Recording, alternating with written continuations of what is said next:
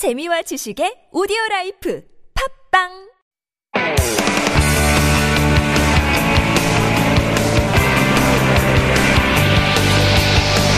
From the latest headlines to conversations about the trends and shifts that shape society at large, explore what makes living in Korea interesting with Life Abroad on TBS EFM.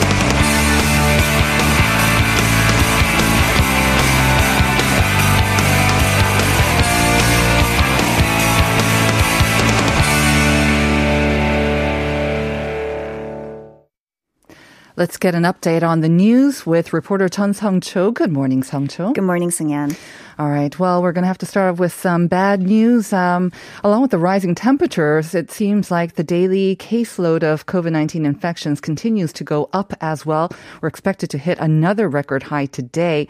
And some more bad news. Uh, legendary trot singer Na Huna has decided to cancel his concerts in Busan that were scheduled for this weekend. Right. Um, well, it's been it's been postponed to Okay. later in August, and he basically had no choice because the country's social distancing guidelines have been revised.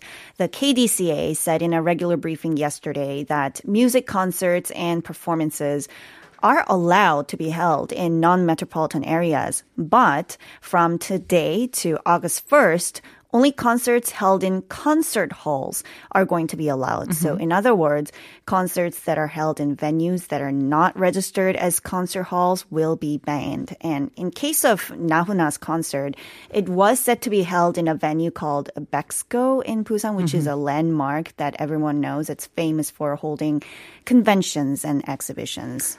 And I imagine it's also a lot bigger than um, most concert halls as well, showing his popularity. So some bad news for the singer and his fans. But um, I understand that singer had already been facing some public criticism because he had attracted 24,000 fans to his previous concerts in Daegu. And this amid concerns over rising number of cases across the country. Right. He's been pretty adamant that he has to hold concerts for people who are suffering from COVID 19. Uh, he held six concerts in Daegu last weekend from July 16th to 18th. The concert organizer limited each concert to 4,000 people, and all six sold out. I see. Um, pictures or recorded videos of concert goers lined up to get inside the venue and leaving the venue after the shows trended on social media. And naturally, some condemned Na for going ahead with the concerts when other musicians have been canceling performances to not let their shows become potential uh, hotbeds of uh, mass infection. Um, now is supposed to hold concerts for three days in Busan, where approximately 4,000 people were expected to attend each as well. 4T or 4,000? 4,000. 4,000. Okay. I guess that's the limit on, on concerts, um, sort of attendances. Uh, he had wanted to, you know, I guess, um, uh, encourage his fans amid the COVID 19 and especially those who are suffering from the blues. But like you say, during these times when we're seeing a constant spike in the numbers, any sort of mass gathering can only be dangerous, of course. Of course. Speaking of which, the current level of social distancing guidelines is set to expire this Sunday, but um, with the numbers, I don't see that. Um, I think we can reasonably expect that they'll continue for some time. I know, right? Well, for the wider Seoul area, which includes Gyeonggi-do province and Incheon, the fourth and strictest degree of social distancing is set to expire this Sunday. Um, and it's been in effect for two weeks now.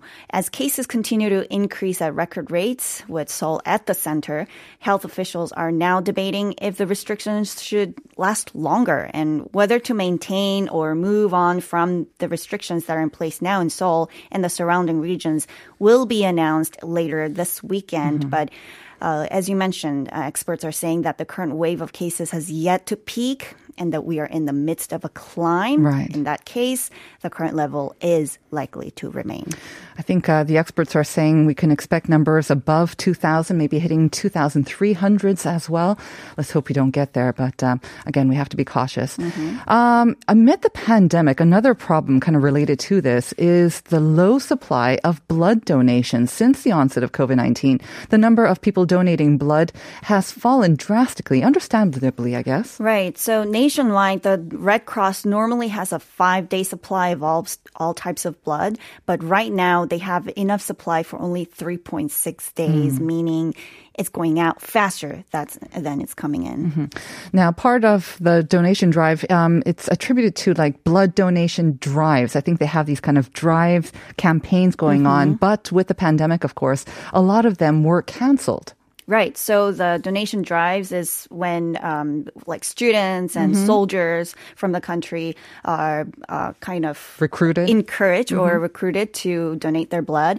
Um, the number of blood donors nationwide sank almost 11% during the first five months of 2020 after the pandemic took hold. And um, donations rose 2.2% during the first half of this year compared to the same time last year. But blood donations have become more difficult to attract as the country uh, has been battling this pandemic for more than a year. And the country is encouraging citizens to keep social distance and avoid unnecessary contact. So people are. Uh, kind of discouraged to donate blood when they should. Um, like you say, the s- supplies are running low. So I imagine that the Red Cross is practicing all the necessary social distancing measures. And um, I mean, the blood supply is in definitely needed for all of us. We never know when we'll need the blood. So hopefully, um, people can go out and donate blood in a safe environment. Right. Okay, let's move on to our last item. Um, I'm definitely seeing more electric cars or hybrid cars on the road, but unfortunately, it seems like uh, it's always a problem of infrastructure. Not the easiest to find charging stations. Well, uh, the government has put into, um, I guess, a new law that means starting next year, charging stations for electric cars will be mandatory for all apartments because I know, especially the newer ones, they do have these charging stations, but old apartments like mine, they do not have this, but it will become mandatory even for the older ones. Right. And this is going to be a great incentive for people who want to buy electric cars because mm-hmm. a lot of the times it's cool to own an electric car and it's eco friendly as well. But if you don't have a charging station installed at your apartment, then, or your office, Right. then it's, it can be very troublesome. And this revised law uh, includes the existing apartments, as you mentioned as well. Uh, the Ministry of Trade and Industry resolved the revision of the law related to eco-friendly cars and made this announced at a cabinet meeting Tuesday. The revision also made it mandatory for car rental agencies, conglomerates, and bus, taxi, and car companies to buy or rent a certain proportion of eco-friendly cars. Uh, that would include electronic vehicles, hydrogen fuel cell cars, and hybrid cars. Okay. Before you go, let me ask you the question of the day. Do you like going to art museums? And uh, Of course. what's one that you might want to maybe recommend or one that uh, kind of stands out in your memory? Ah, recently, my mind is going blank now. Uh, I haven't gone to a an art museum for a long time, Yeah. to be honest. Um, I don't know. I am definitely looking forward to going to one in the near future. Yeah. I mean, there are lots of great exhibits. Um, so maybe you can stay tuned and um, we can talk about some uh, art museums from our listeners because uh, they have been coming up with some great answers, like the Louvre, of course, 2709. Been to the Louvre. It's one of the best experiences in my life, and I love going to museums. Okay. I'll be so- tuning in. Yeah. All right. Thank you very much, Song Cho. Stay cool once again. You too. And we will see you again next week.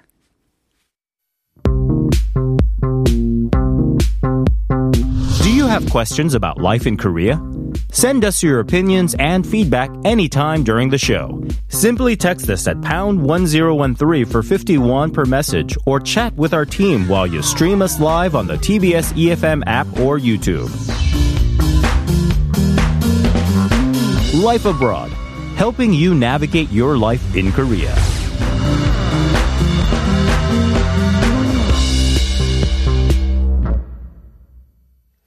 Let's check in with our resident doctor, of course, Dr. David Kwak, clinical assistant professor at Sun Soonchunhyang University Hospital, who joins us every week for Health Insider. Good morning, doctor. Good morning. How are you?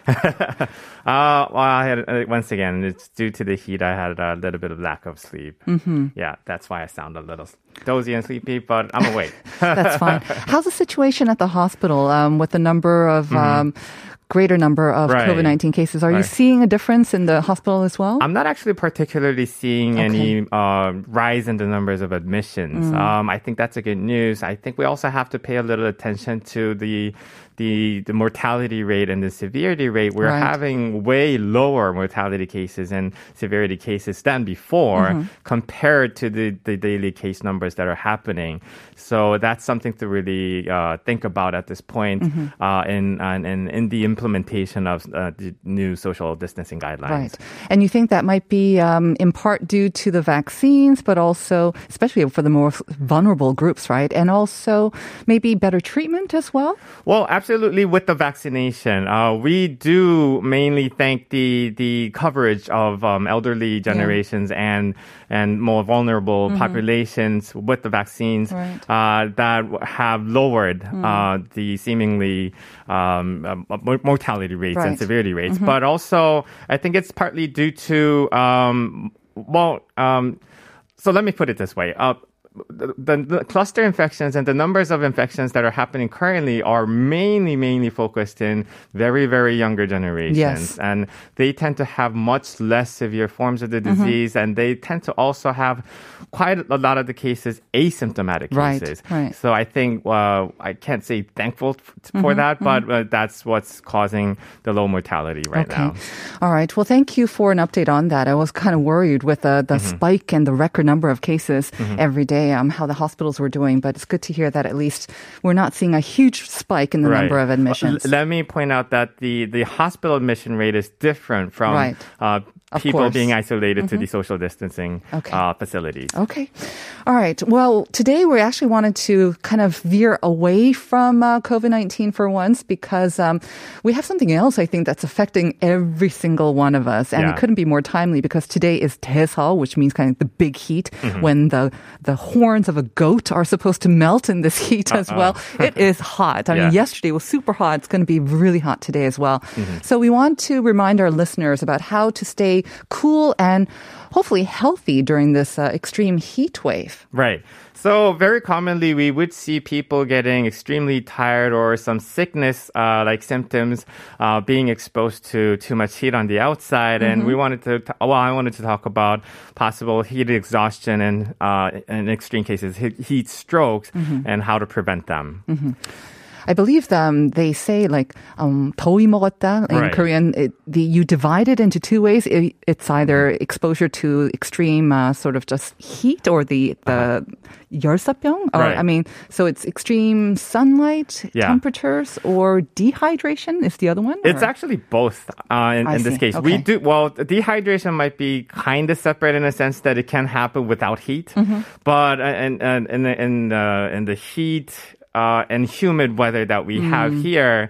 What we are mainly talking about is 열사병 and 일사병, which is on the spectrum of line. Mm-hmm. Okay. Uh, meaning, in extreme cases, it can develop on to become 열사병, but it usually begins with 일사병. Mm-hmm. 열사병 or, or heat stroke in English is a, a more severe form of heat exhaustion, Mm-hmm. and that's somewhere you don't want to go to. And heat exhaustion is just 일사병, kind of. Kind with of, yes. Okay. Yes. All right.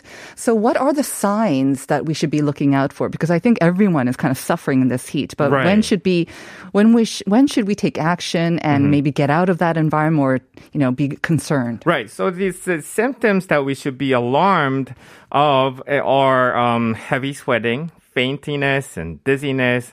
People becoming extremely fatigued and weak, uh, and also feeling um, dizzy, but also also having uh, very high pulse rate at the same time. So when your uh, pulse is beat, beating very rapidly, you should be become more alarmed. Okay. Uh, also having cool and moist skin, we call it uh, clammy skin. So it's kind of like wet, moist uh, uh, on the outer side of the skin Uh-huh. while you're feeling kind of sick. Mm-hmm. And also nausea, headache, and uh, muscle cramps. Mm. These are all symptoms that can happen with um, heat exhaustion. Uh, I think I've kind of ticked off a lot of the boxes there. Yeah, okay. So if we are, actually. Mm-hmm. there's a lot of symptoms. So what should we do if you are feeling some of those symptoms? So definitely, if you're starting to feel these symptoms, uh, hide from the sunlight. So you should go into shadow, under uh, into cool places. Number one. Number two, if it continues to happen, you should definitely seek help from doctors.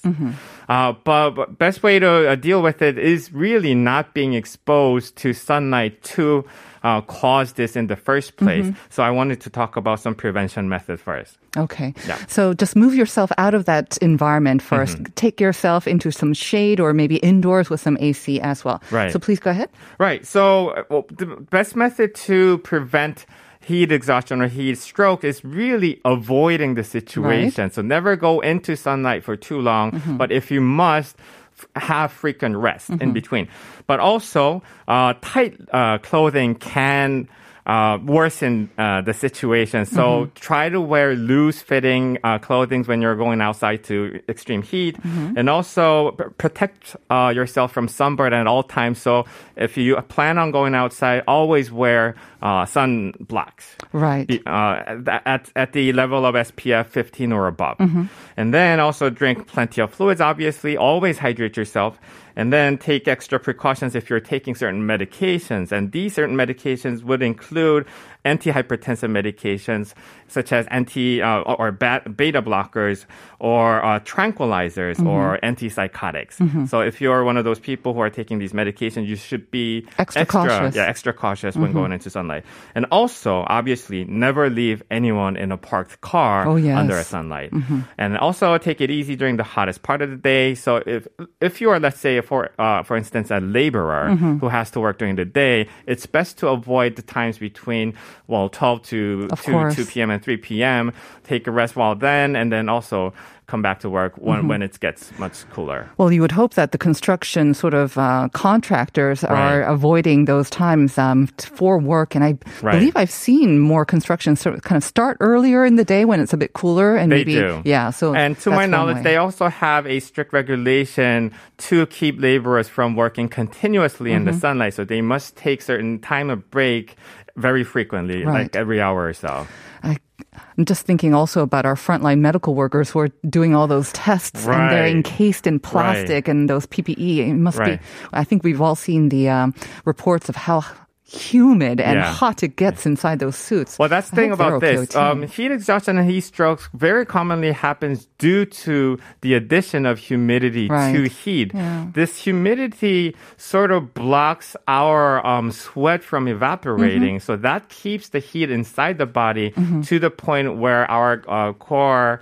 Uh, control system Right. Mm-hmm. can no longer adjust to the heat um, circulating. Yeah. Um, so it'll be the worst for the people who has to be confined inside doing all the tests for Mm-hmm. the time being. And, and I've been getting these questions very commonly just recently of what they should do, how often they should take a break. Of course. Well, I have no specific knowledge of like what spe- a specific point they should start taking rest and Mm-hmm. whatnot, but I'm pretty sure all these medical workers doing the test right now are taking shifts. So they Mm-hmm. Of would course. probably taking three, two to three different shifts Mm-hmm. per day to uh, be giving these tests. Now, the majority of us, of course, we are lucky that we don't have to wear those PPEs, but of course, all of us do have to wear these masks. Mm-hmm. And it's already difficult to breathe in, I have to say, Right. especially when we're hold, um, wearing the KF94s, Right. Mm-hmm. where we feel more safe, especially with the Delta variant. But again, in this extreme heat, it's very, very difficult. I think a lot of people find it more difficult to breathe as well. Any tips on uh, how can we minimize sort of heat stroke or kind of heat related illnesses while we keep on these masks? So I thought about this. There were actually no formal studies that gave us any guidelines on wearing mask in a hot day. Hmm. But I was thinking about this, and I, I had one per- personal experience just the other day, having to work out for like three, four hours, and still having the ni- KF94 level mask on. Outside? I did, and, and and it was very difficult to breathe through it. I was having lack of oxygen, and mm-hmm. So, I, so what came to my mind was that the the the moisture that built up inside the mask was blocking the pores, the pores uh, that are on the mask. That and makes it was, breathable, Right, it right. was causing the difficulty uh, of breathing. So what I came to think of was that maybe bring two or three extra masks with you, and when you're um, and, and when you're exposed to sunlight and working and you're sweating profusely, change it out. Right. and have it have one dried while you're working on a mask and mm-hmm. then change out change out so that you will be kept on the the cleanest and driest mask. Mm-hmm. And also maybe if you're working outside instead of inside it may be okay to wear lighter level mask at that time. Mm-hmm. I still think that it's very important people wear the highest level mask when inside and Right. with a long uh, other people. But while you're outside, distance from other people, Mm-hmm. if you're by yourself, you know, you can still breathe a little. I believe you can even take off the mask if you are outside and you're able to maintain that two uh, meter social distancing, right? Especially in this heat. Absolutely. I- Authorities are kind of recommending that too. Yes, absolutely. Lighter mask and breathe a little. Well, you can take off your mask briefly if you're not around any people. But if you're around people, still, when you have to still be careful, then I would suggest that still wearing maybe lighter mask instead of just ta taking it off completely. Now, to deal with this extreme heat, I know that a lot of us are blasting on the AC, and we have a related question to this actually from our listener, mm-hmm. 5580. It's so hot nowadays, I've given up on feeling cool. What's your opinion on sleeping with the AC on, Dr. Kwak? Actually, I I am currently doing it. Okay. I have my AC on while I'm going to sleep because mm-hmm. I can't sleep really without it. It's mm-hmm. too hot. But um, in a sense that a body being exposed to two very extreme temperatures because once we're in a cold we feel better but uh, the soon after we have to step outside and be Right. exposed to much hotter uh, temperature that sort of uh, makes the body work harder Mm-hmm. and it kind of reduces the immune system I see. that's why we often see people getting either cold or getting uh, stomach flu while uh, having these air conditioners. Uh, with the season where, Uh-huh. where, where we often have air conditioners on. Mm-hmm. I have nothing against having the air conditioner on while you're sleeping, Mm-hmm. but you should give it some time of adjustment before you're going on to the next step of of, of other extreme um, temperature. Meaning, Mm-hmm. if you are if you are uh, being in a room with air conditioner uh, fully on, Right. and then you have to step outside to out out space, Uh-huh. uh, then you should take a moment, let's say five to ten minutes of air conditioner off before stepping Mm-hmm. Outside. So you have To this- get your body kind of right, of ready. steps uh, of your body being adjusted to the new, new temperature. And I'm not a, a doctor, but I would imagine if you have to sleep with the AC on, try to put it at the lowest setting as possible. And um, I've heard somewhere that you can also save on electricity bills as well when you have the air AC on as Mm-hmm. low as possible, or the you know the temperature up at like maybe 26 or 27, and then you have a fan going at the same time, Mm-hmm. Right. so that increases the coolness, but Right. uh, maybe not so much the temperature as well. Right. But let's also remind ourselves air conditioner sort of circulates the air inside. So if you have to share a certain space with other people, uh, then you should be extra careful because the circulation of air kind of still uh, helps spread of the virus. I see. Right. So it's better to just have the window open uh, uh, and have the air conditioner off Mm-hmm. rather than keeping the air conditioner on and having the window closed because Right. that'll make it completely confined. The virus can't stay there for more than six hours. Yeah, whether you have the AC on or not, you always need to ventilate. That is the advice as well, right? Every yes. hour or so. Okay, thank you very much for those tips, uh, doctor, and I hope uh, you get some good sleep. I'll try to. we'll see you next week. Thank you. And we'll be back with part two after this.